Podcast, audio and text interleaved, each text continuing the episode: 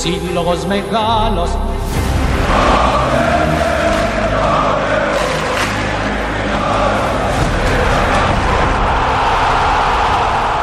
Σύλλογος Μεγάλος. Το podcast. Αυτός είναι ο Παναθηναϊκός του 2024 Μέσα σε ένα μήνα οι πράσινοι άλλαξαν προπονητή και τακτική ενώ νέοι παίκτες ήρθαν για να ενισχύσουν το τριφύλι προσδίδοντας στην ομάδα ενέργεια και δύναμη. Ο αυτοκράτορας του τουρκικού ποδοσφαίρου, ο θρύλος της Γαλατά Σαράι, ο μοναδικός τεχνικός που έχει οδηγήσει η ομάδα της γείτονος σε ευρωπαϊκό τίτλο, αναλαμβάνει το πιδάλιο του Παναθηναϊκού. Όλα ξεκίνησαν με την έλευση του Φατίχ Τερίμ.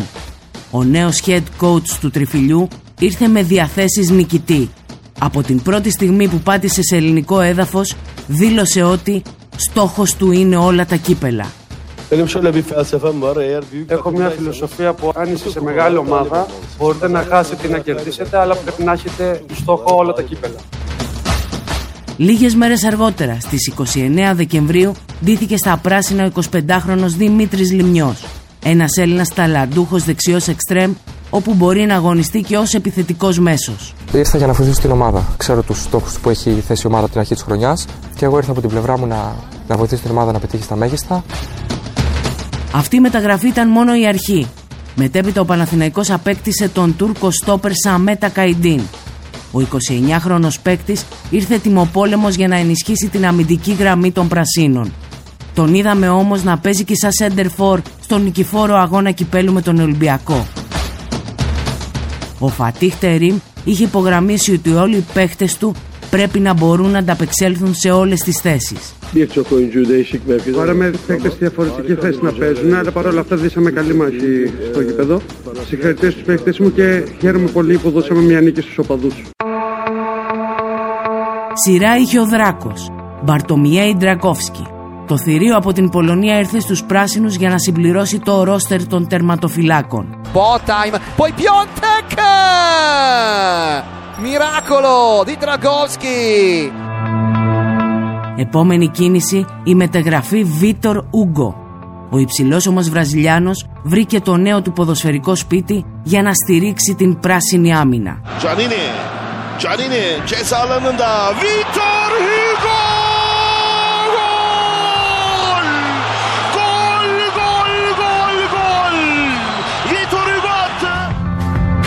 Το τριφύλι φοράει πλέον και ο αρχηγός της Εθνικής Ελλάδας. Πριν από λίγη ώρα έγινε γνωστό ότι ο Τάσος Μπακασέτας έχει υπογράψει στον Παναθηναϊκό.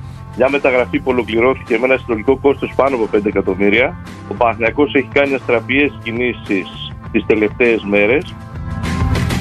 Ο Τάσος Μπακασέτας εμπιστεύτηκε τις προθέσεις και το πλάνο των Πρασίνων και έτσι αποφάσισε να γυρίσει στην Ελλάδα για να συμμετάσχει στην ενίσχυση του Παναθηναϊκού. Αν έχεις παίξει στην Τουρκία, σίγουρα μπορείς να καταλάβεις και πιστέψτε με, καταλαβαίνω καλύτερα από εσάς το μέγεθος του Φατίχ Τερίμ. Είναι ένας τρίλο και γνωρίζω ότι έκανε αρκετά πράγματα ώστε να, να έρθει στον Παναθηναϊκό. Θέλω να ευχαριστήσω πάρα πολύ τον πρόεδρο της ομάδας, τον κύριο Αλαφούζο, που πραγματικά έκανε τα πάντα και ό,τι περνούσε από το χέρι του για να γίνω παίκτης του Παναθηναϊκού.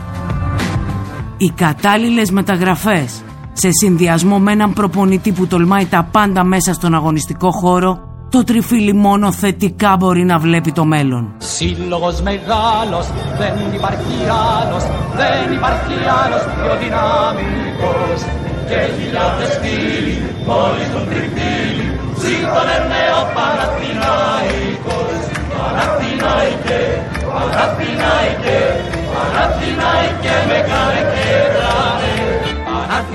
Παναθηναϊκέ, Παναθηναϊκέ, πρωταθλητής όλα τα σπορπανότινε. Σύλλογος Μεγάλος, το podcast.